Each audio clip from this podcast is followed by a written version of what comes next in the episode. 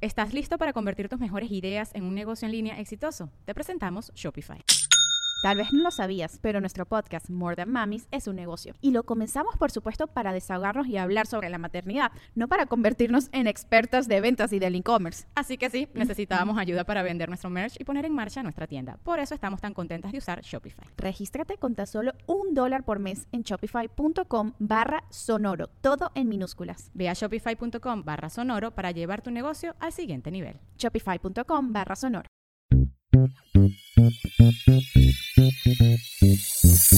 Bienvenidos al show de Ana Cruz. Amor, parejas, sexo, familia, actualidad, dinero, entrevistas con artistas, eventos y mucho más. El show de Ana Cruz. Hola, ¿qué tal? Bienvenidos una vez más a mi podcast by Anita Cruz. Súper contenta de todo el cariño que seguimos recibiendo de todos ustedes aquí en Estados Unidos, en muchos otros países de Latinoamérica y que hasta en Europa nos escuchan. Yo sé que mi gente latina estamos en todos lados buscando oportunidades, abriéndonos puertas y representando nuestra gente. Así que no me sorprende que nos escuchen en Francia, que nos escuchen hasta en Australia. yeah, me echo porras yo solita, ¿verdad? Claro. Saludos a todos ustedes, un abrazote enorme.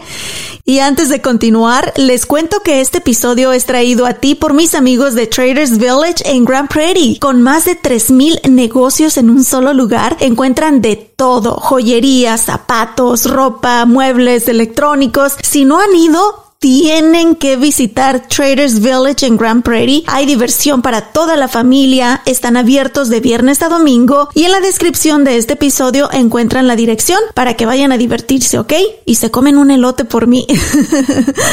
y bueno, el día de hoy precisamente vamos a hablar de lo que somos los latinos, de lo que nos caracteriza a los latinos, pero también el por qué el talento y las conexiones no nos van a garantizar el éxito.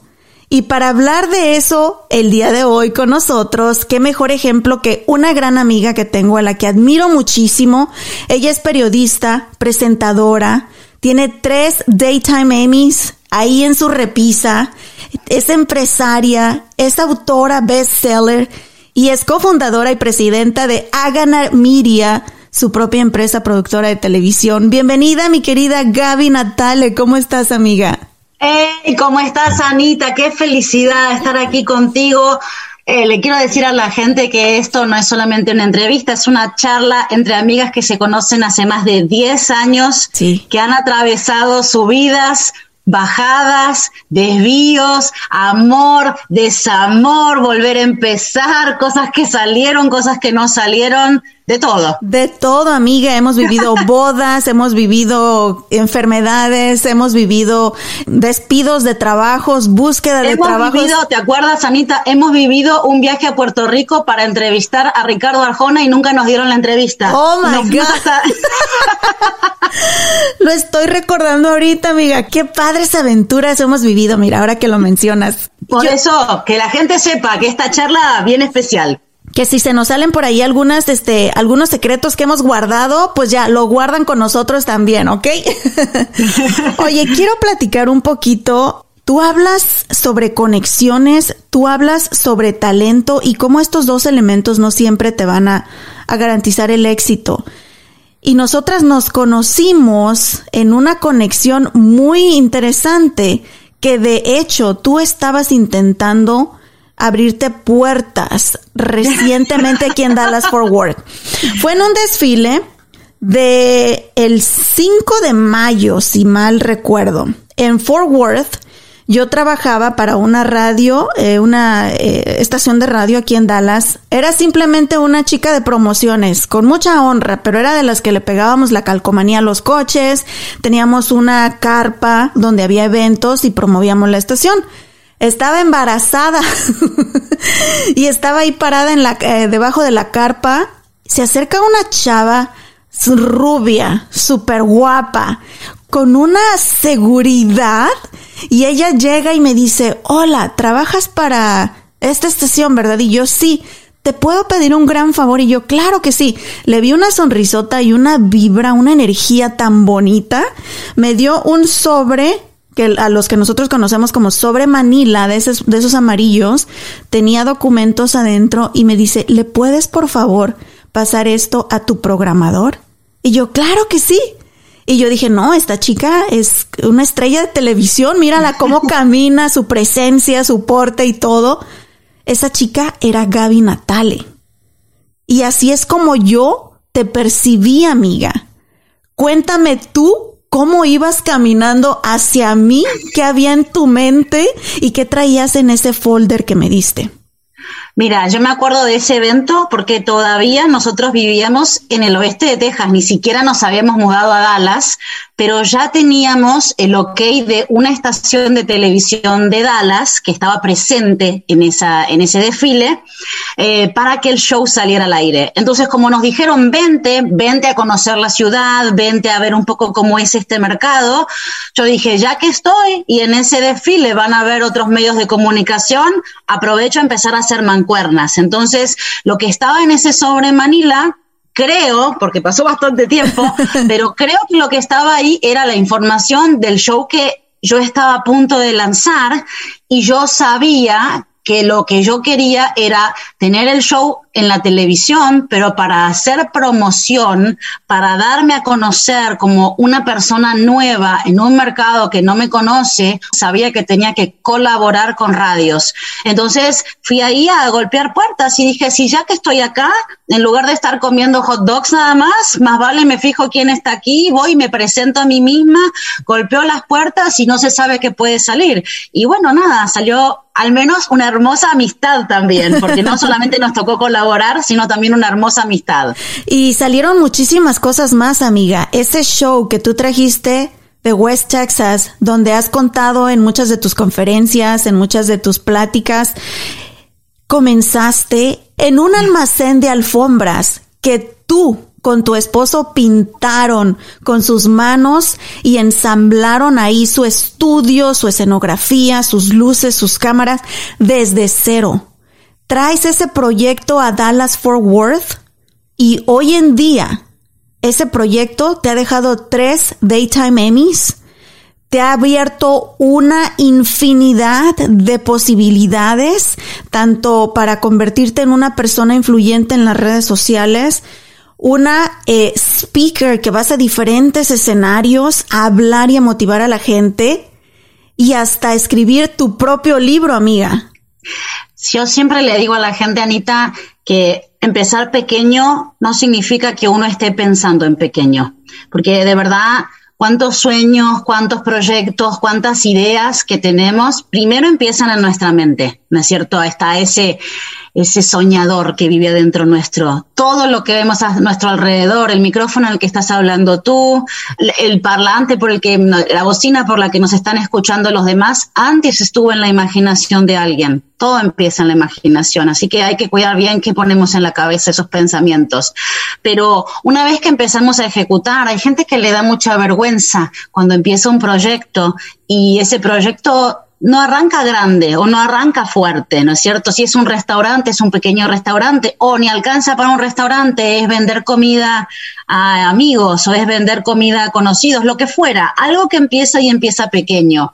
Y creo que por eso es bien importante recordar que empezar pequeño no significa pensar en pequeño. Uno puede empezar pequeño y a partir de ahí vas construyendo. Yo sabía cuando yo empecé a crear contenido desde un, como tú dices, de una bodeguita de, alfombras, que era el único lugar que me dejaron, el único lugar donde me dijeron, sí, aquí puedes grabar, que grabar un show desde un depósito de alfombras era infinitamente mejor a no tener ningún programa. Al menos tenía algo y a partir de ahí podía crecer. Y por eso fue de una ciudad pequeña a varias ciudades pequeñas, a una ciudad más grande que fue Dallas y a eventualmente tener sindicación nacional y ganar tres semis nacionales, que es lo que dices tú, y además como, no sé, 45, más de 45 millones de views en YouTube. Pero todo empieza con una idea, todo empieza con un primer paso y todo empieza además con creer en que se puede construir, porque todo en nuestra vida, yo siento, nuestros vínculos, nuestras relaciones con la gente que queremos, nuestros sueños, nuestros proyectos, es construir. Y tenemos que decir que no es fácil.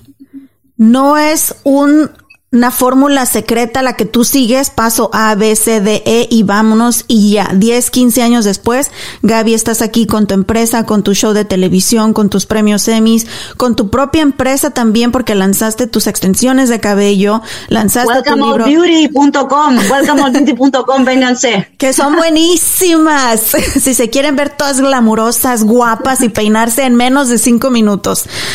Pero no ha sido fácil, amiga. Ha habido altas, bajas, ha habido rechazos, ha habido inclusive, me imagino para ti momentos en el que dices, chin, por aquí no se pudo.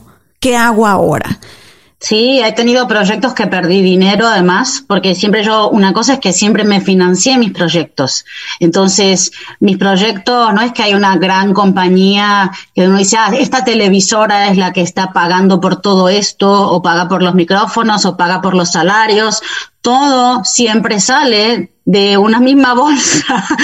Entonces, ahí también te agarra eh, un vértigo, porque cuando las cosas salen bien, está bueno porque te beneficias, pero cuando las cosas salen mal, hay una parte de tus ahorros que, que se va. Y sí también he tenido proyectos que a mí me encanta también contarlo, pero yo invertí casi la mitad de mis ahorros en desarrollar una aplicación móvil que no funcionó, que no salió y ahí se fue la mitad de mis ahorros. Lo siento mucho, ese error me salió bastante caro, pero me quedó la enseñanza. La próxima vez voy a empezar a hacerlo más pasito a paso, algo más barato y con inversores. Pero bueno, así se aprende. Y que de los errores es de donde vamos a aprender, pero no te quedaste con las ganas. Y la mayoría, la mayoría de la gente que está escuchando eh, tu servidora, se queda en sueños se quedan ideas, se quedan aspiraciones, pero no tomamos ese paso extra o no tomamos acción por miedos, por otras circunstancias, porque no hay presupuesto, porque no sabemos a dónde ir, etcétera, etcétera. Pero se queda en ideas y como tú dijiste, tengan mucho cuidado con lo que hay en su mente, pónganle atención porque puede ser esa idea que les genere el proyecto de su vida. Pero también, si no se hace algo y solo se queda en ideas, nos quedamos frustrados toda la vida. Una de las cosas que yo siento que a veces más paralizan a la gente, como dices tú, yo, por ejemplo, en el libro, en el Círculo Virtuoso, que son siete arquetipos, hay uno de los arquetipos de los que hablo que se llama el hacedor, que es el que ejecuta, ¿no es cierto? El, soñador es el que nos hace soñar, imaginar ese sueño, el arquitecto es el que nos hace planear y el hacedor es el que finalmente lleva eso de visualizaciones y planes a la práctica. Y uno de los enemigos a veces del hacedor, de ese impulso que tenemos por llevar a la práctica, es que le pedimos a nuestros proyectos o a nuestros sueños que desde el día uno nos paguen eh, la renta o nos paguen la hipoteca o nos paguen... Y a veces los sueños o los proyectos, la mayoría de las veces son como una plantita. Puedes llegar a ser un roble enorme que te dé leña, que te dé calor, que te dé sombra, que te dé frutos, pero todo lleva su tiempo. Pero si tú a la semillita que va recién empezando le quieres colgar tus ropas, le quieres que te sea tu leña, quieres que te sea tu fruto y es apenas una semillita, le, le pediste mucho demasiado pronto. Entonces, a mí, por ejemplo, en mis proyectos me gusta tener algo que ya sea, por ejemplo, cuando yo empecé a crear contenidos, hace como más de 15 años, eh, lo que hice fue dar clases. Daba clases en universidades como profesora, daba clases de comunicación, daba clases y de ahí salía el dinero para pagar mis cosas básicas. Mi marido tenía un, un, trabajo también como empleado, como productor, entonces teníamos dos salarios y en nuestro tiempo libre, que no teníamos realmente, porque yo enseñaba en cuatro universidades, en nuestro tiempo libre es que los sábados grabábamos el show y durante la semana empezábamos a editar todo el contenido para entregar cada semana un nuevo show a los canales. Pero eso fue lo que a nosotros nos permitió poder salir a vender con calma. Entonces, cada vez que teníamos un patrocinador nuevo, era un curso menos que yo enseñaba en la universidad, porque me cubría esa parte eh, mis patrocinadores, hasta que, y eso fue un proceso lento y fue una transición, pero fue la transición que me permitió poder darle el tiempo que necesitaba este proyecto para poder darnos primero una sombrita y con el tiempo frutos, que es lo que queremos de nuestros proyectos nuevos. Ahora, requiere trabajo duro, requiere sacrificio, requiere horas extra, requiere muchas veces ni siquiera dormir. Y me encanta que lo hayas dicho, eh, Gaby. Recibo muchos mensajes de personas, especialmente de gente joven, gente que aún está en la universidad, preguntándome, oye Anita, ¿Y cómo le hiciste para llegar a la radio? ¿O cómo le haces para mover tus redes sociales? ¿O cómo le haces para pagar por tu podcast? Y, y, me encanta, y yo también aquí les, les voy a confesar, mi podcast no me deja dinero y hay formas de monetizarlo y ese es mi plan a largo plazo, por supuesto, pero como tú dices, Gaby, tenemos que empezar sin demorarte por circunstancias que en el momento todavía no puedes controlar. Pero en mi caso personal, yo también tengo un trabajo de tiempo completo, trabajo para una empresa de 8 de la mañana a 5 de la tarde grabo los sábados mi podcast, en las tardes edito, muchas veces en las noches me toca editar video también. Y sí, es extra trabajo, es menos horas de sueño, pero si quieres lograr grandes cosas, no puedes hacerlo desde el sillón de tu casa. Tienes que trabajar duro y poco a poco los resultados vendrán. Y me encanta, Gaby, porque esos tres Daytime Emmys que tú tienes es una muestra de perseverancia, de disciplina y de no tener miedo. Tú viniste muchas veces a mi casa, Anita. ¿Sabes dónde los tengo? Los tengo en una mesa en el coffee table, en la mesita del café, en el medio del living. Y yo no me importa si alguien dice que presumida, no me importa si alguien dice, ay, ¿por qué se los puso ahí a la vista? ¿Saben por qué yo me los pongo ahí? Porque hay días buenos y hay días de mierda, como todo el mundo. Y en los días de mierda, cuando yo los tengo ahí y los veo, me recuerda que algo que parecía imposible en algún momento de mi vida, que algo que parecía imposible en algún momento de mi camino, de mi proyecto, se hizo realidad. Entonces, ahora mismo seguramente cuando tengo un día de miércoles, ¿no es cierto? O cuando algo no sale bien, hay algo que parece tan imposible en el futuro como eso era imposible para mí en el pasado. Entonces yo siempre pienso que cuando hay algo que que lograste, cuando hay algo que, eh, cuando a veces uno va a las oficinas o de un médico o de un profesionista y tienen el título ahí, o sea, sí, está bueno saber que de verdad se graduó y todo, pero me imagino que para ese profesionista, dependiendo de su historia personal, él sabe o ella sabe cuántas noches se envela para cada materia, y si es un médico, todas las horas de residencia que tuvo que hacer gratis, y si es un contador, todas las ecuaciones matemáticas que tuvo que hacer y romperse la cabeza, para cada examen.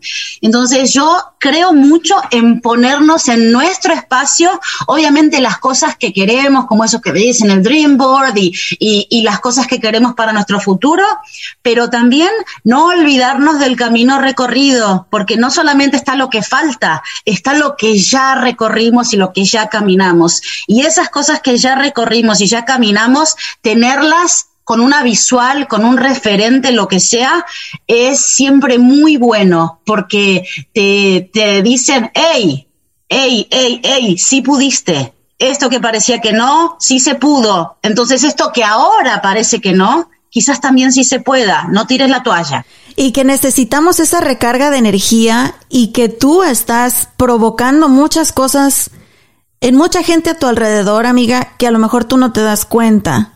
Pero para la gente que no sabe, Gaby me invitó a colaborar en, su show Super Latina hace muchos años. y, y en uno de tus semis, amiga, yo me llevé una grata sorpresa llegando a mi casa del trabajo. Eh, vi un, un sobre que me llegó en el correo un sobre Manila, mira, regresamos al sobre amarillo Manila. Y dije, ¿qué es esto? Pues no, no era algo que yo recibía comúnmente. Abro ese sobre y es un reconocimiento de los Daytime Emmys porque me incluiste en tu equipo de colaboración y, y de trabajo de este gran sueño. Para mí eso, amiga, representó mucho por varias cosas. Una, porque tú eres una mujer emprendedora, pero que no solamente ves por ti, estás inspirando a toda la gente a tu alrededor.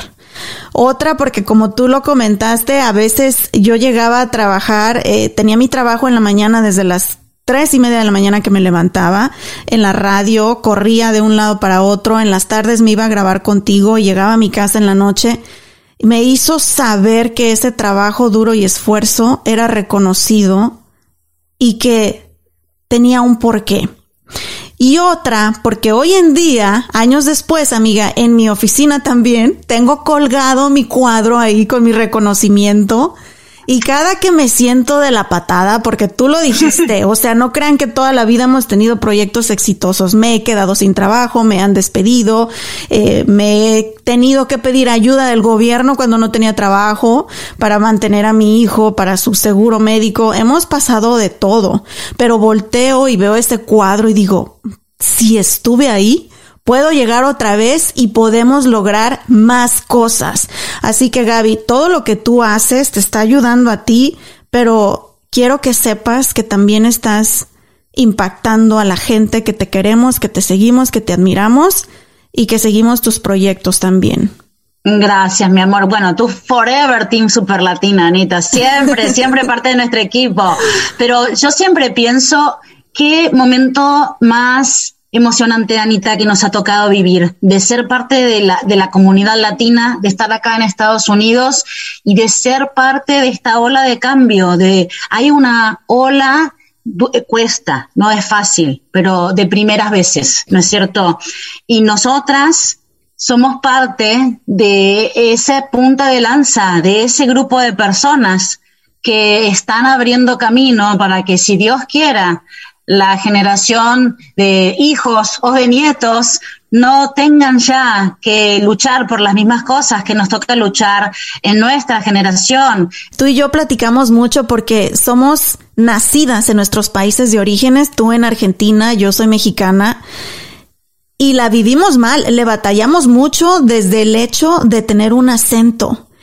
Y platicamos mucho de que en, en entrevistas, en proyectos, la gente nos veía con cara de, ¿qué dijo? Y nosotros decíamos, es que estúpida no estoy, soy bien inteligente, solamente que me está costando más trabajo articularlo y dominar el idioma. Y lo vivimos, lo vivimos mucho, pero hoy en día eso es lo más eh, preciado que nosotros como latinos podemos vender, con lo que podemos representarnos, nuestra raíz, nuestros orígenes, nuestra cultura, nuestro idioma, hasta nuestro acento. Y nos reímos mucho, pero creo que una de las personas que más ha utilizado eso y que le ha sacado provecho y le ha sacado dinero es alguien como Sofía Vergara, por ejemplo, como Salma Hayek, que tú y yo platicamos. Sofía Vergara tiene en Estados Unidos que más de 20 años, más de, no creo que siga teniendo ese acento, pero la señora es inteligente y supo cómo, en vez de que el tener un acento fuera una limitante para lograr sus sueños, hey, voltea la tortilla y úsalo. Y, y pues yo creo que aquí habemos muchas Alma Hayek y Sofía Vergara, amiga. Yo creo que esa estrategia de Siempre digo yo, lo que te hace único es tu regalo hacia el mundo. Mucha gente lo que te hace único lo siente como me avergüenzo. Tengo pecas y soy pelirrojo, me avergüenzo, quiero cambiar todo, ¿no es cierto? O no sé, lo que fuera, hablo con un tono de voz, etcétera me avergüenzo y veo tanta gente que ha sido inteligente, pero el trabajo interno que hay que hacer, Anita, es el de querernos por esas cosas que nos hacen únicos. Yo me acuerdo una, una historia que hablaba de Shakira cuando era chica, antes de ser una gran estrella, antes de convertirse en la Shakira. Primero el nombre, ya Shakira en Colombia sería la única Shakira que había en todos lados, ¿no es cierto?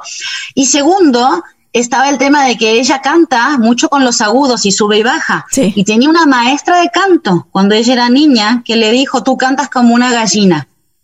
Y eso que esa maestra lo veía como un defecto, por suerte, Shakira y su familia se amaron tanto que ella eso que le decían cantar como una gallina es su marca registrada. Eso que sube y baja con los agudos hace que cualquier persona escuche en la radio una canción nueva y si la canta Shakira, la reconoce porque es su marca registrada. Entonces yo creo que toda la gente que nos esté escuchando ahora piense qué es eso que los hace únicos y en lugar de pensar cómo lo tapo, cómo lo comillas, corrijo, cómo trato de ser igual que el resto de la gente, lo que quiero que se pregunten es cómo convierto esto en mi marca registrada y lo uso a mi favor. Porque si hay algo difícil en este mundo es diferenciarse. Hay tanta gente haciendo cosas, hay tantas personas en el mundo que si tienes la suerte y la fortuna, y todos de alguna manera lo tenemos, de una manera o de otra, si tienes la suerte y la fortuna de identificar eso que te hace diferente, eso que te hace sobresalir, no lo tapes, al revés, ilumínalo, hazle un cartel luminoso a todo eso, marketinéalo y compártelo con el mundo, porque ese es tu regalo para los demás. Aprovechalo y alguien que realmente lo aplica eres tu amiga. Y parte del resultado de cómo tú sabes manejar tu imagen, tus redes sociales y que sé que no es fácil porque no es como que tienes un equipo bien grande que hace todo por ti. Tú solita, tu esposo te apoyó por muchísimos años, trabajaron juntos, crearon su propia empresa. Se las han ingeniado, han aprendido, han, como tú dijiste, cometido errores, se han caído, se han levantado, pero has formado lo que es tu marca Gaby Natale, que además de la casa productora que tienen, tienes tu empresa de extensiones de cabello, tienes también eh, tus contratos para dar pláticas de motivación en diferentes escenarios, incluyendo TED Talk, que por ahí me tocó presenciarte y ah. salí salí con la piel de gallina y súper, súper inspirada. Y no me la vas a creer, pero era en una, en uno de esos días que como tú dijiste, te sientes de qué? De, de mierda. De mierda. y le dije a mi esposo, vamos a ver a Gaby, va a dar su plática. Salí, amiga, inspirada y hablaste sobre pioneros. Pero todo esto ha sido tu trabajo duro y creer en ti. Y como tú misma también mencionas tu acento, tus orígenes. Y te ha llevado hasta escribir tu libro que se ha convertido en un bestseller. Así que de que se puede, se puede. No, y, lo lindo también, eh, Anita, es que en esta amistad nos ha tocado compartir muchas cosas, porque antes de que el Círculo Virtuoso fuera un libro, antes de tener un contrato con HarperCollins, antes de que lo tradujeran en inglés y se convirtiera a convertirme en la primera autora latina eh, que ellos publican para su sello de liderazgo, antes de todo eso estábamos tú y yo en una habitación de hotel, en una conferencia. Anita vino a visitarme a la habitación y me dijo, tengo un dolor de cabeza, Gaby, que no puedo más, ¿me puedo venir a tirar un rato acá? Sí, tírate. Y yo, abusándome de nuestra amistad, mientras a ella le dolía la cabeza y tenía migraña, yo le decía, yo voy a practicar y tú vas a ser mi público. Y yo voy a practicar este discurso que tengo que dar. Y Anita, con las neuronas que le estaban estalladas, pobrecita, porque le dolía la cabeza, me decía, sí, sí, yo soy tu público. y precisamente de eso es lo que vamos a hablar a continuación porque no es como que te despertaste un día y dijiste voy a escribir un libro y escribo un libro. Hubo un proceso también, hubo una idea, hubo un deseo, hubo un sueño y hubo mucho trabajo duro después. Tu libro, El Círculo Virtuoso, que por cierto también está disponible ya en inglés, está también en audiobook y tú personalmente grabaste las voces para tu libro. Eh, vamos a hablar cómo inició esta idea, Gaby, a continuación, ¿te parece? Claro que sí. No se vayan. Un solo lugar. Miles de negocios donde encontrarás de todo. Visita Traders Village en Grand Prairie. Abiertos de viernes a domingo y donde se están tomando las medidas necesarias para la seguridad de todos. Se requiere el uso de máscara cubrebocas. Se está manteniendo el distanciamiento social y practicando las medidas de higiene necesarias. Además, llévate a tus niños a que se diviertan en los juegos mecánicos. Tienen la promoción de pulsera para juegos juegos ilimitados durante todo el día por tan solo $13.99 más impuestos. ¿Dónde? En Traders Village en Grand Prairie. Muchísimas gracias por continuar con nosotros aquí en mi podcast By Anita Cruz. No, hombre, aquí nada más nos falta el café. No puedo tomar ahorita, amiga, porque estoy embarazada, pero agüita, agüita. Está bueno el chisme, plática entre amigas, amigas que hemos pasado por muchísimo, amigas que hemos batallado, que hemos trabajado bien duro, pero que siempre hemos tenido sueños en nuestra mente y hemos trabajado duro para lograrlos.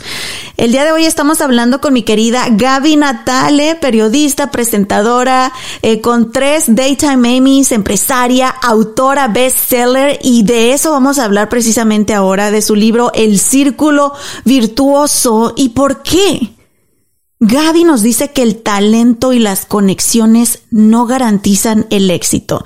Amiga, vamos a hacer un flashback. Regresemos al año 2016 en California Fuimos a esta conferencia muy grande que por cierto la recomendamos mucho a todas las chicas blogueras, influencers, productoras de contenido, eh, mamis que quieran empezar a escribir también o empresarias. Todas las mujeres latinas que se quieran unir a We All Grow es una excelente, excelente forma de conectar con mujeres empresarias, emprendedoras, eh, poderosas, mujeres soñadoras. Estábamos tú y yo en We All Grow en la conferencia te tocó a ti ser una de las exponentes y vas a dar una plática, una charla. Por primera vez, hablando de tu vida personal, Gaby, que siempre habías jugado un papel en tus diferentes proyectos en televisión.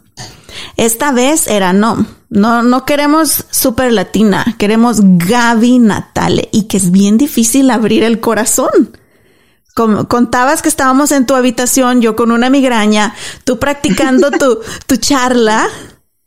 Regresemos ahí. Torturando a la amiga. Sí, y tú sabes, Anita, que yo, o sea, sí trabajo frente a cámara, sí hablo en los medios, sí, no, no soy una persona especialmente miedosa, pero sí soy muy privada, de verdad. O sea, eh, soy, no soy muy de compartir no era, ahora ya soy más, ¿no?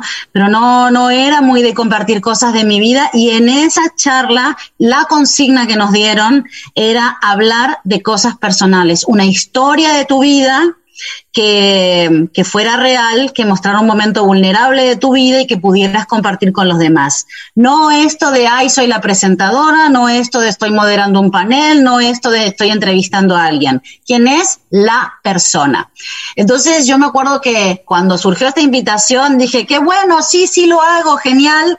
Y a medida que se acercaba la fecha decía, la puta madre, ¿por qué? ¿Por qué estoy haciendo esto? ¿Por qué dije que sí? Este, y también pensaba, esa conferencia es muy grande, ahí van a haber eh, clientes con los que yo trabajo, colegas de la industria, eh, tanta gente, y mira cómo uno, tus inseguridades a veces es lo primero que te hablan. Yo decía, quizás vas a lastimar compartiendo cosas tan reales de tu vida y de tu em, y de tu y de tu de tu viaje y de tus malos momentos quizás vas a perder un cliente quizás vas a quedar mal. Y después decía no si ya me comprometí lo voy a hacer bien y voy a contar la vida como fue y lo que yo conté ahí en ese escenario, eh, cuando hacíamos el, eh, que hicimos este, te tenía a ti para, para las presentaciones este de, de ensayo, lo que yo conté ahí eh, fue que estuve dos años desempleada en Argentina y que yo estuve así de cercanita de abandonar mi sueño. Estuve así de cerca porque casi, casi que me dije a mí misma, quizás yo no funciono para esta industria, porque después de golpear puertas durante dos años eh, y no conseguir ni trabajar gratis como un intern, o sea, ni como una pasantía, no conseguía nada.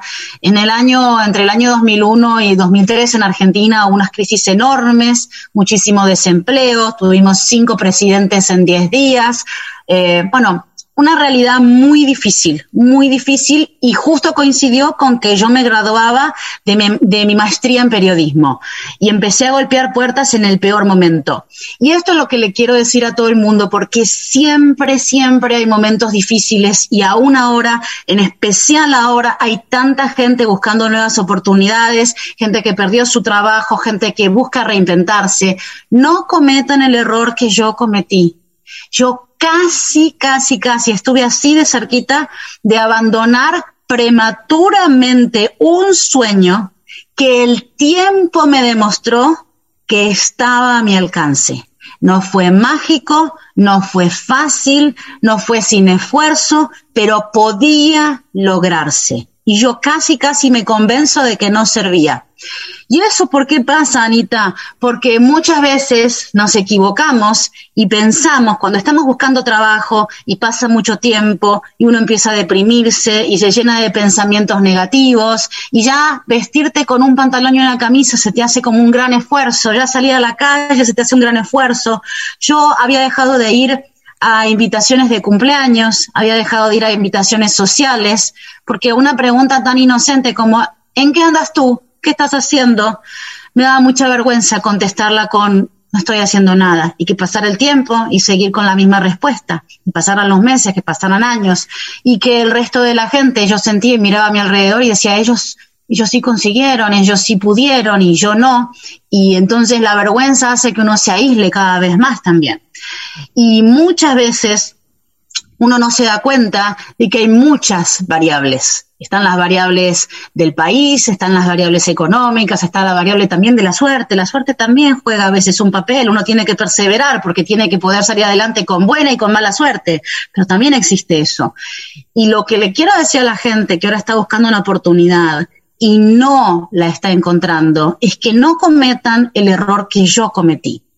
El error que yo cometí fue pensar que esa falta de respuesta, esa falta de llamados de mi industria, de los canales de televisión, de la radio, de los, eh, de los diarios, de los medios, esa falta de respuesta a mi currículum era un reflejo de lo que yo valía como profesional. Entonces yo me decía a mí misma, si nadie te llama es porque lo que tú tienes para ofrecer no vale ni un pedo. Si nadie te llama es porque lo que tú tienes para ofrecer no vale nada. Si nadie te llama es porque por, como profesional eres un cero. Imagínate decirte eso todo el tiempo cuando te estás sintiendo mal, no te estás ayudando. Y muchas veces no te das cuenta que si nadie te llama, yo, por favor, si nadie te llama es porque está habiendo 20% de desempleo y están cerrando los medios de comunicación. Si nadie te llama es porque están despidiendo gente, no contratando gente. Pero uno no tiene la claridad muchas veces de verlo y lo que primero te sale es castigarte. Y cuanto más te castigas, más difícil te haces la vida, más difícil es salir adelante, más difícil es romper e-, ese círculo de negatividad. Entonces, les digo, sé que a veces nos castigamos o nos echamos culpas, no controlamos todas las variables. Lo único que podemos hacer es todos los días levantarnos, decirnos algo lindo, tratarnos con amabilidad, en especial en los momentos tan difíciles cuando las cosas no te salen, y seguir intentando y ver por qué lado, si no es por este lado, quizás sea por este otro. Yo siempre digo que es muy importante eh, no sacar conclusiones permanentes basados en circunstancias temporales, no sacar conclusiones permanentes basadas en circunstancias temporales, porque yo ya estaba sacando la conclusión, Anita, que no sirvo, no sirvo como periodista, no sirvo como comunicadora, no sirvo como profesional, basada en qué? En una circunstancia temporal. La realidad argentina del 2001 con 20% de desempleo para una chica que se acaba de graduar. Si yo me decía a mí y me terminaba de convencer esto no es para mí, me dedicaba a otra cosa, mira todo lo que me hubiera perdido de vivir. O sea, y por eso se lo quiero recordar a la gente, no se castiguen, no saquen conclusiones permanentes. Los sueños los podemos poner en pausa, no pasa nada, y después los podemos continuar si ahora no son las circunstancias, pero no los tiren a la basura, porque ese sueño es muy valioso y puede cambiarles la vida. Sí, y que el desempleo es algo que a todos nos llega en una etapa de nuestra vida y en donde estemos, no importa el país, no importa el estatus económico que en ese momento tengas, la estabilidad, la seguridad, a todos nos llega tarde o temprano el desempleo. Y me encantó cuando tú practicaste en ese cuarto de ese hotel conmigo, me encantó, te vi y dije, wow. Gaby, vas con todo, te va a ir increíble. Pero todavía recuerdo que aún ahí acabaste de tu práctica y todavía me preguntaste, Anita, ¿tú crees que es mucho? estoy compartiendo mucho, estoy abriendo mi corazón mucho y yo, no, amiga, tú dale, porque así como ahorita me pusiste la piel chinita a mí, se la vas a poner a todas esas mujeres que van a estar ahí sentadas escuchándote y que necesitan tus palabras. Sales, das tu discurso y fue como que un, eh, una descarga de energía que tú tuviste ahí, Gaby, y que te abrió una nueva oportunidad. Después de ese escenario. Sí, lo que pasó fue increíble. Yo me bajé de ese escenario, primero para mí a nivel emocional, fue romper una limitación, fue romper un tabú. Yo me bajé de ahí y dije, ya gané. Me animé a hacer algo que antes no me animaba a hacer. Me animé a, a, decir cosas y siempre cuando uno se anima a hacer algo que no se anima o a decir algo que no se anima, te viene un sentimiento de liberación, te viene un sentimiento de alivio, te viene un sentimiento de sentirte victoriosa porque pudiste superar algo que no te animabas a hacer. Entonces yo me bajé de ahí y dije, wow, ya gané, pero no sabía hasta qué punto, qué había pasado. Lo que yo no sabía era que en esa audiencia había una agente literaria. Y después de ese discurso, ella se acercó a mí, me escribió y me dijo, yo te quiero representar. Yo vi ese discurso y yo creo que ahí hay un libro. Y yo ya tenía en, escrito en una hoja todos los siete arquetipos y toda la información que es el esqueleto del círculo virtuoso, que es todo lo que yo aprendí de entrevistar durante 15 años a gente súper exitosa que empezó desde la nada. ¿Qué es lo que yo me di cuenta que ellos tenían en común? Eso es todo lo que yo tenía ya escrito eh, como la idea para el círculo virtuoso. Y cuando se acerca esta mujer, digo, no, no puede ser. Y tres meses después teníamos contrato con HarperCollins, que es la segunda editorial más grande del planeta. Y tres años más tarde sale el libro en inglés con el audiolibro. Y yo fui muy intencional otra vez en romper esquemas, Anita, porque te decían que el audiolibro en inglés, narrado por una persona que en realidad habla español como primer idioma y tiene un acento grande, que nadie lo va a escuchar, que no se hizo, que no se hace. Y tuve que romper también muchas eh, estructuras mentales de otra gente para decirles, este es un libro sobre liderazgo. ¿Cuál es el mensaje que le estamos mandando al mundo y a la gente si cada vez que escuchan un libro de liderazgo en inglés solo está narrado por autores que hablan inglés como primer idioma? ¿Qué quiere decir? ¿Que no existen los líderes que hablan como yo el inglés? ¿Que no existen los líderes que son inmigrantes? Bueno, fue una charla interesante, ¿no? Pero necesaria. Pero necesaria yo dije, si vamos a romper esquemas, a romperlos. Entonces, bueno, como tantas cosas, Anita, otra vez volví y dije, ¿para qué dije esto? Me puse a practicar durante horas leyendo el libro. Porque fueron, sí, fueron como dos o tres días de sesiones de leer el libro en inglés. Después tuve que volver, Anita, a repetir algunas palabritas que no me salía pronunciarlas o que las pronunciaba mal. Por ejemplo, yo decía category y es category. Entonces me pasé todo un día, category, category, category.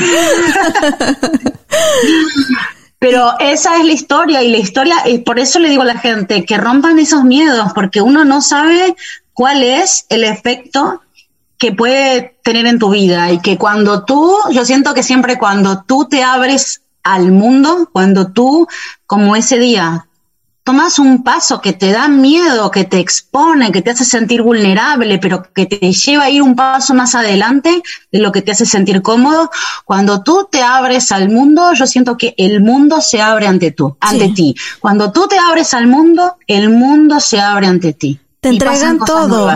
Te entregan todo, Gaby, cuando tú te presentas como un ser humano también vulnerable, con miedos, con sueños, eh, con batallas, se ven reflejados en ti y ven que, que si tú pudiste, yo también puedo. Y, y, creo que tú has hecho un gran trabajo en todo lo que haces, de todo lo que has producido, de todos tus proyectos, en, en inspirar y en ya mostrarte como un ser humano que eres también y que ha batallado bastante porque tenías que dar ese paso, tenías que hacerlo. Tu carrera anterior, antes de esa charla, antes de ese libro, tu carrera anterior era tú sacando eso de otras personas. Tú eras una increíble entrevistadora y podías sentarte con William Levy, podías sentarte con gente súper importante en todos los ámbitos y sacarles desde su corazón esos mensajes. Pero había llegado el punto, después de todo lo que tú aprendiste, después de tu trayectoria, de que tú también compartieras con el mundo. Tu libro El Círculo Virtuoso, que por cierto está disponible en 25 países, lo pueden encontrar en Amazon y en todas las tiendas de libros. Por ahí el otro día fui a Barnes Noble y ahí está también.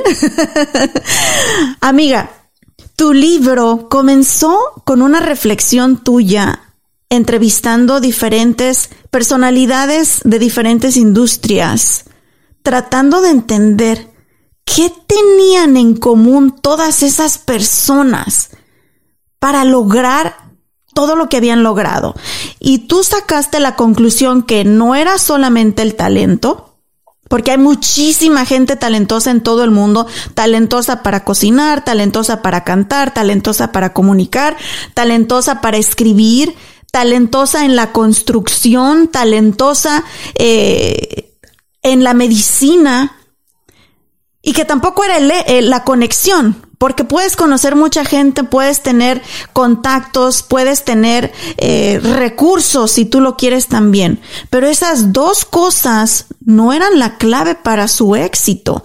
¿Qué fue lo que tú encontraste en estas personas tan exitosas de diferentes industrias que te dio esa chispa para comenzar a escribir?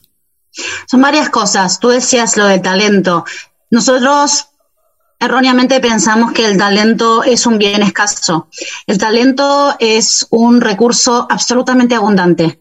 Eh, está, hay abundancia de gente talentosa. Cada vez que hacen un concurso de talentos, es increíble tanta gente talentosa que hay. Hay abundancia de gente talentosa. Todos de una manera o de otra somos también talentosos para algo, para diferentes cosas. eso es importante reconocerlo. También, si uno piensa que eh, todo es conexiones, las conexiones son un elemento, pueden jugar un favor, un, un, un rol, pero si no, todos los hijos de millonarios o de presidentes serían los próximos premios Nobel, serían los próximos goleadores, o sea, eh, no tampoco es solo ese factor, no es solo el, talento, no es solo conexiones. Yo siempre digo que es la perseverancia y determinación para llevar a cabo ese talento y hacerlo nacer en el mundo y tener la posibilidad de ser eh, perseverante a través del tiempo, porque cuántas novelas bestseller debe haber ahorita mismo en archivos de computadoras que no están terminados. Cuántas óperas, cuántas canciones que por ahí llegarían número uno al Billboard, pero nadie las grabó, solamente las tienen grabadas mal grabadas, no las terminan de ejecutar. Cuánta gente que por ahí serían megacientíficos divinos, pero no, no siguieron. O sea, yo siento que sí, el talento es importante, pero el talento es un recurso abundante. Tener esos ovarios, huevos, lo que quieran llamar, para llevar ese talento al mundo y aguantarse los malos momentos y aprovechar los buenos momentos y hacer eso a través del tiempo con perseverancia, eso es lo que no se encuentra todos los días, porque hay demasiada gente que abandona sus sueños prematuramente.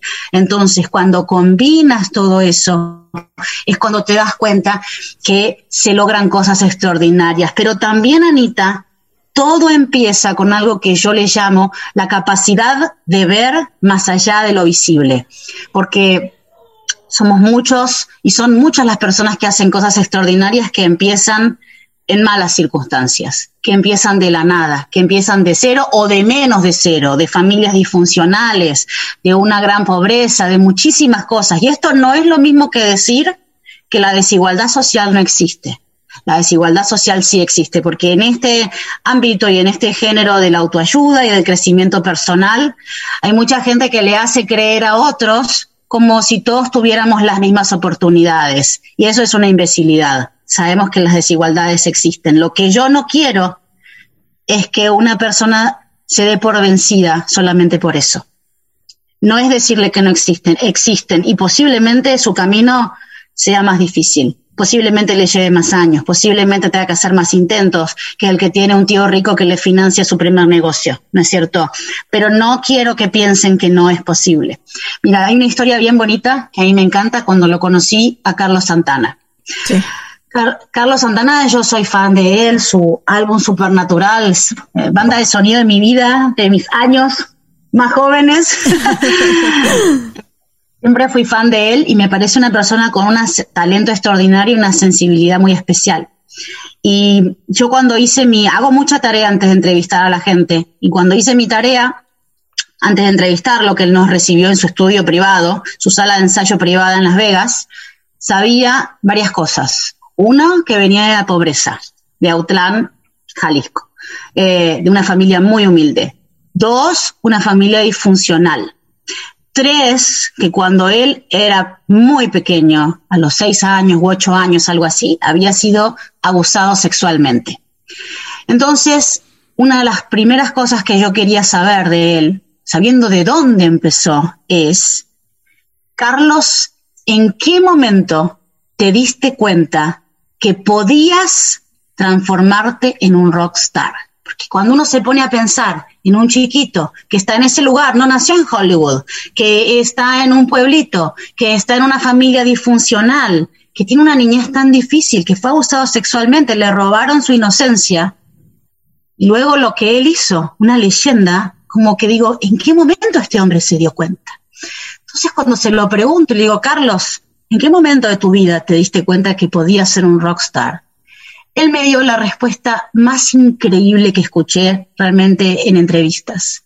Me miró y con su onda muy Carlos Santana, muy cool, me dijo, Gaby, yo siempre fui un rockstar. Eran ah. ellos los que nunca se habían dado cuenta hasta ese momento.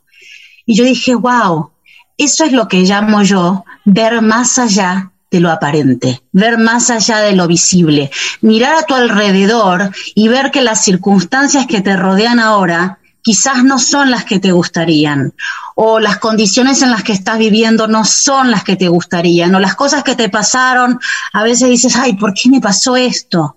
Y sin embargo, poder tener esa fuerza de ver más allá de lo visible, ver más allá de lo aparente y reconocer que adentro tuyo hay un rockstar. Y yo me volví esa entrevista como, wow, wow, ¿cuánto hay para aprender, Anita? Increíble. Y más como este tipo de experiencias, más de este tipo de entrevistas, tú las cuentas en tu libro. Es eh, una gran parte que puede la gente leer ahí. Eh, para saber de muchas personas qué ha sido lo que, lo que los ha impulsado y lo que los ha llevado a lograr lo que han logrado. Algo también en tu libro que tú incluyes y mencionas mucho es la filosofía japonesa de mejora continua y que es a lo que yo me dedico, amiga.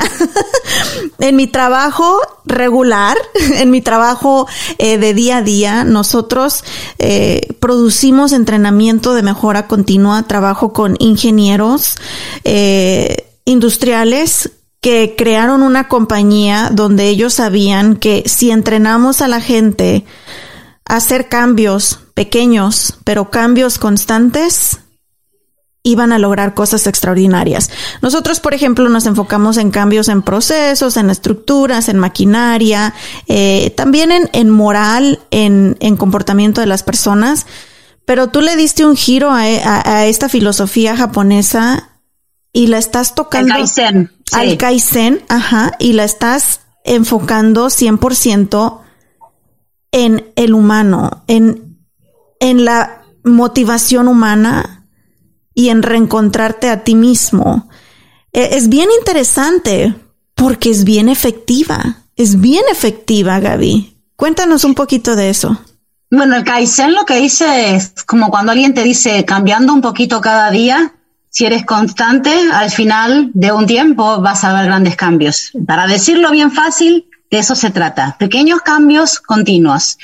Cualquier persona que ha iniciado, no sé, un camino de de ejercicio o de alimentación o de lo que sea que es sostenible sabe que esa es la única, la única manera, que el que se hizo el ayuno cinco días, después se come el paquete de chips y vuelve todo a estar igual, ¿verdad? Este, entonces, eh, y, lo, y lo mismo con tantas cosas, con, por ejemplo, yo creo que en todo lo que tiene que ver con con hábitos financieros también. Muchas veces hacer un cambio muy drástico es difícil porque, porque no siempre nos aguantamos, ¿no es cierto? Pero si vamos haciéndolo de a poco, por ahí es más sostenible en el tiempo y vas viendo al final del día en la cuenta bancaria que vas, que vas avanzando. Entonces, eh, yo lo que pienso es que nos han enseñado en la sociedad que a partir de una cierta edad o a partir de un cierto momento, Primero, en esta sociedad la gente grande se la ve como gente descartable, lo cual es horrible. En otras civilizaciones no es así, se, se venera a la gente más anciana. Y segundo, que los 60, 70, incluso los 80 años de ahora y de nuestra generación también, cuando nosotros nos, llegue, nos toque llegar a esa edad, son muy distintas de las de nuestros abuelos, ¿no es cierto? Entonces, no hay ninguna razón por la cual a partir de los 40 en adelante, como era antes, tenemos que entrar en una decadencia, tenemos que entrar en una apatía, tenemos que entrar en un no estar actualizados. No hay ninguna razón por la cual una persona de 60 años no pueda, que está ahora y cada vez más, que están en TikTok, que están en todos lados y que están al día. Entonces, yo pienso, una vez escuché una frase, ojalá supiera quién la dijo, pero me encantó, que alguien dijo, empezamos a envejecer el día que dejamos de tener proyectos. Y yo creo que es cierto, que a veces me cruzo con gente que su edad cronológica corresponde a una persona que se considera joven, ¿no? Que su edad biológica se considera joven, pero de verdad no me transmiten juventud, no me transmiten ganas, no me transmiten vitalidad, porque hay algo que está desconectado, están desconectados de su deseo, de sus ganas. Y después hay otra gente eh, que, que, que está en otras edades o que está en otros periodos de la vida y lo único que me transmiten es ganas, lo único que me transmiten es inspiración. Y siempre pienso como que hay una correlación, cuando eso ocurre en gente más grande, hay una correlación entre esas personas y ser honesto con, con los intereses que tienen, con la vida que llevan, con pasar su tiempo haciendo cosas que les resulten o interesantes o con un propósito, uh, tener vínculos con personas que realmente quieran, no que estén ahí por conveniencia o por lo que sea, porque siento que así como el Kaizen nos muestra que cada día con pequeños cambios podemos ir mejorando, también creo que lo inverso es cierto. Como cada día en pequeñas decisiones que nos desconectamos de nuestro deseo, de nuestros sentimientos, de, de estar con gente que amamos o de lo que sea, o, o tener vínculos que nos, nos llenan o actividades que no nos llenan, es también como pequeñas decisiones que nos van haciendo morir por dentro, ¿no? Y en ese sentido eso puede ocurrir cuando uno es joven también. Entonces, por eso me pareció muy interesante el concepto de Kaizen, que es un poco abrazarse, sí, habla de la eficiencia y habla del estar cada vez mejor y habla de un montón de cosas, pero yo lo llevo a la personal y es abrazarse a tus sueños, abrazarse a la vida, abrazarte a, a lo que te hace bien. Y que también lo van a poder eh, ver reflejado ahí en tu libro. Hablas, como ya lo mencionaste, de los siete arquetipos y cómo con todos estos elementos que hemos discutido a través de todo este podcast, se puede lograr el éxito, se pueden alcanzar sueños, se pueden lograr proyectos y con la conversación que hemos tenido, con lo que te conozco y con lo que hemos hablado sobre estas personas importantes que llegaste a entrevistar, Gaby, eh, definitivamente el talento y las conexiones no lo son todo. Y algo que yo creo es muy importante, especialmente en nuestra comunidad latina que nuestros, nos escucha en cualquier parte del mundo. Siento que lo traemos en la sangre. Somos eh, una comunidad que ha sufrido mucho, somos una comunidad que ha vivido carencias, somos una comunidad que ha salido de muy malos momentos. Entonces es simplemente explotar ese talento que tenemos de perseverancia y de no darse por vencidos.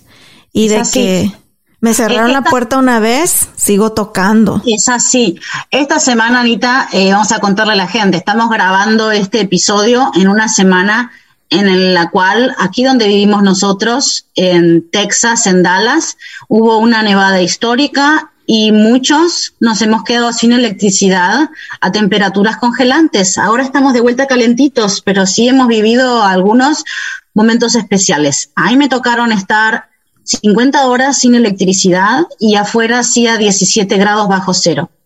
Y yo me acuerdo que una de las cosas que hablé con mi mamá cuando esto pasó eh, y ya todo se restableció, me dijo, tienes una gran ventaja, Gaby, frente a otra gente cuando pasan estas cosas. Vienes de Argentina, estás preparada para todo. sí. Te puede pasar cualquier cosa. Y yo me acuerdo que cuando empezó esto, Anita, eh, yo le dije a mi marido, hagamos de cuenta que nos fuimos de camping adentro de nuestra propia casa. Hagamos de cuenta, porque dije, si nos quedamos en la cama, dura, tú, yo y la bombona, que es mi gata, eh, durante estos dos días y medio no nos movemos y solo bajamos para cocinar y para comer, no nos vamos a perder temperatura corporal, porque la parte psicológica te juega un factor muy importante. Y puede haber gente que se empieza a desesperar, me estoy empezando a agarrar hipotermia, me estoy empezando... Eh, entonces, yo sabía que si nos quedábamos los tres juntitos en la cama, podíamos salir adelante y no nos íbamos a congelar ni nos iba a pasar nada. Hasta el gato aprendió adentro, a meterse dentro de la cama. El gato que nunca se deja, hasta el gato aprendió. Pero me acuerdo que esto que dices tú es lo que dijo mi mamá. Tú eres inmigrante, tú has vivido muchas cosas y tienes herramientas emocionales que te van a ayudar.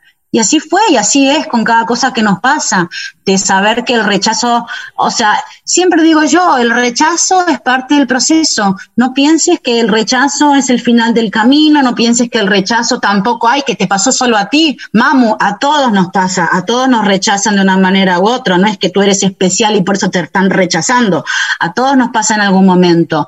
Pero cuando tú piensas, el rechazo es parte del camino y ya sabes que quizás de una manera o de otra te va a tocar enfrentarlo, ya no es tan dramático.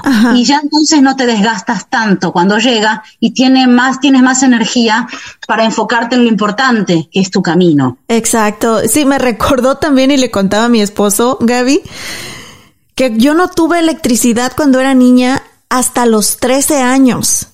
Para nosotros el alusarnos con velas el eh, no saber qué era lo que se sentía ver televisión, el cocinar en fuego, porque era como mi mamá cocinaba en un fogón con leña, o sea, no es algo que para mí me asuste, porque lo viví hasta mis 13 años de edad.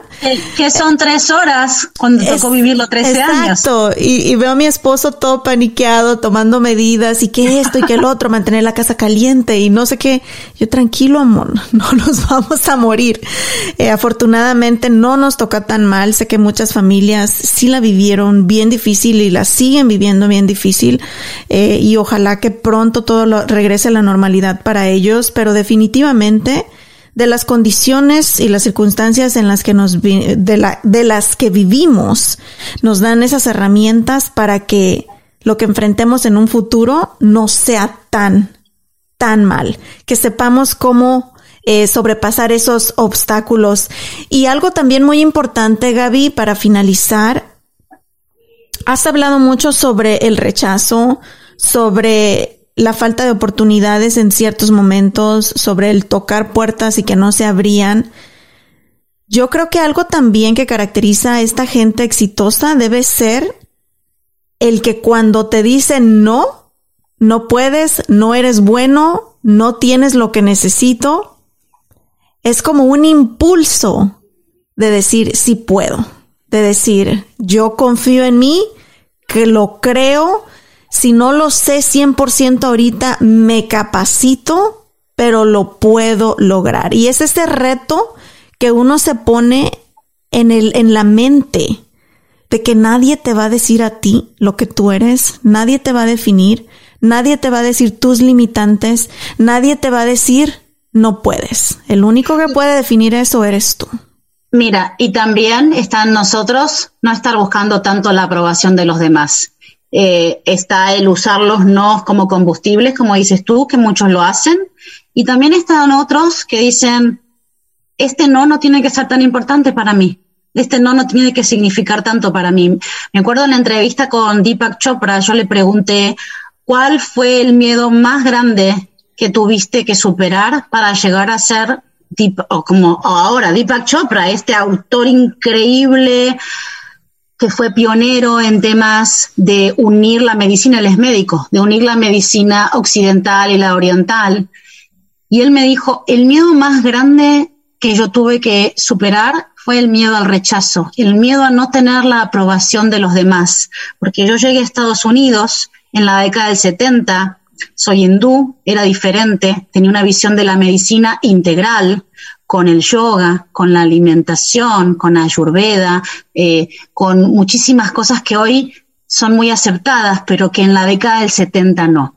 Y yo estaba haciendo mi residencia en un hospital donde eran todos estadounidenses y yo inmigrante hindú, y les quería convencer a los otros médicos que la meditación, que la conexión cuerpo, eh, cuerpo, mente, espíritu, un montón de cosas que ahora la gente las cree, pero ellos no las creían. Y yo más me empecinaba en querer convencerlos y más rechazo enfrentaba, hasta que un día tuve una epifanía y me di cuenta que nunca los iba a poder convencer, que nunca iba a poder tener la aprobación de ellos y que yo tenía que empezar este camino y ser libre y seguir lo que yo pensaba que era mi visión de la medicina, aunque no tuviera la aprobación de esos médicos que yo en ese momento respetaba tanto. En el momento que yo hice eso, yo escribí un libro con todo lo que yo pensaba que era la medicina y cómo debía ser, y mi vida cambió completamente, porque ese libro se volvió una sensación, nadie estaba diciendo lo que yo decía y volvemos a lo mismo, Anita, de lo que te hace único es tu regalo para este planeta. Sí. Así que ese creo que es un buen mensaje para cerrar el podcast. Por eso me quedé con el Cruz, amiga. Aunque ya me puse el apellido de mi marido, el Hollingsworth, yo dije, no, mi Cruz no me lo quito.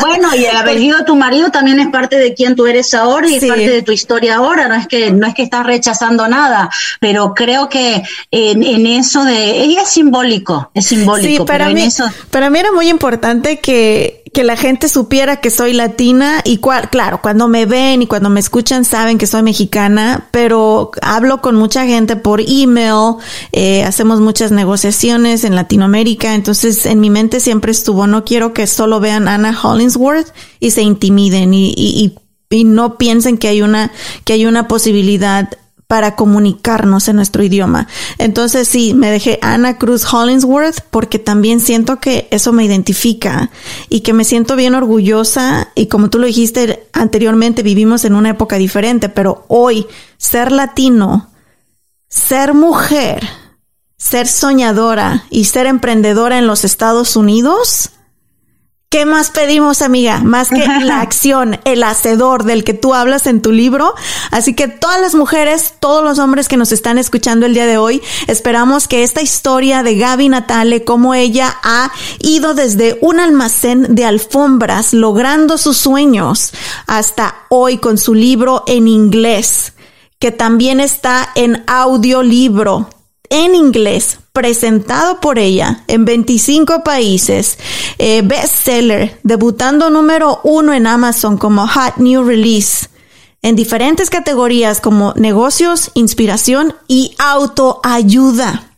Gaby Natale viniendo de Argentina, una inmigrante que ha enfrentado lo que todos ustedes están enfrentando en este momento, el idioma, la cultura, las oportunidades, el acento.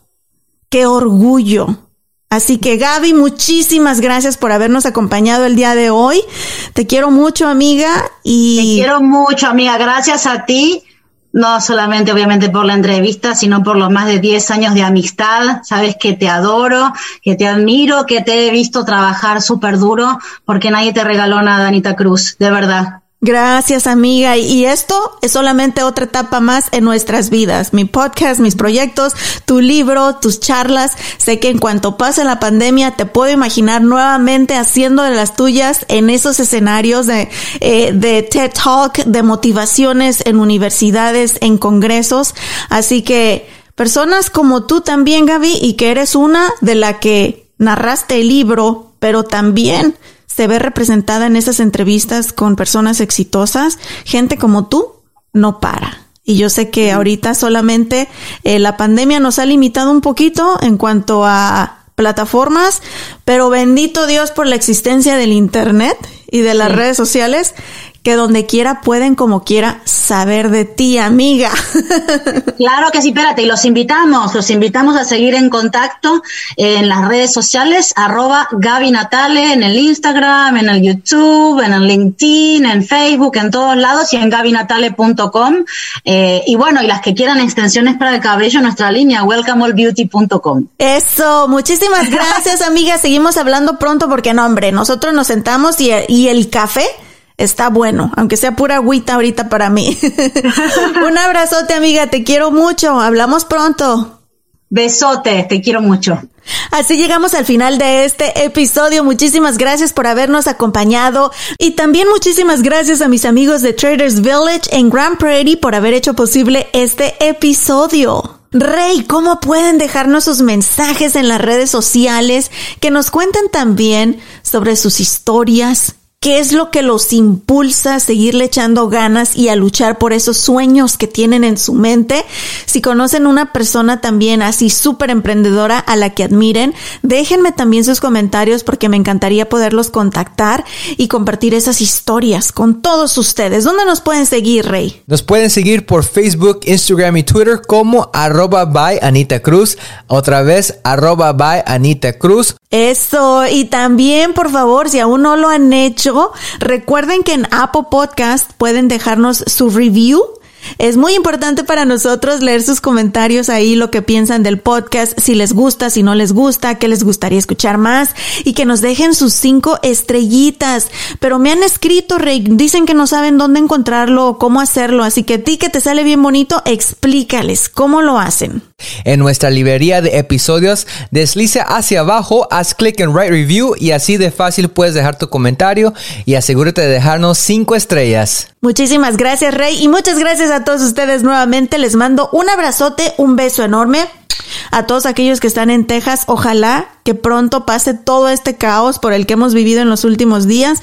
Todos los que nos escuchan en otros países, un abrazote enorme, mi cariño, mil gracias, mil gracias por escucharnos. Miren, hasta se me enchinó la piel hasta acá siento su cariño. Tenemos mucha gente de Centroamérica, tenemos mucha gente de El Salvador, de Honduras, de Guatemala y como lo mencioné al inicio del podcast, gente hasta en Australia escuchándonos, en Francia, tenemos mucha gente también en España, así que y por supuesto mi querido México, que no sé si sean todos mis vecinos, mis familiares y por ahí mis compañeros de la universidad, no sé quiénes sean, pero nos están escuchando, así que muchísimas gracias, los quiero mucho. Nos escuchamos el próximo martes. Hasta la próxima. Gracias por ser parte una vez más del show de Ana Cruz. Judy was boring. Hello. Then Judy discovered chumbacasino.com. It's my little escape. Now Judy's the life of the party. Oh, baby, Mama's bringing home the bacon. Whoa. Take it easy, Judy. The Chumba life is for everybody. So go to ChumbaCasino.com and play over 100 casino style games. Join today and play for free for your chance to redeem some serious prizes. ChumbaCasino.com. No purchase necessary. Void where prohibited by law. 18 plus terms and conditions apply. See website for details.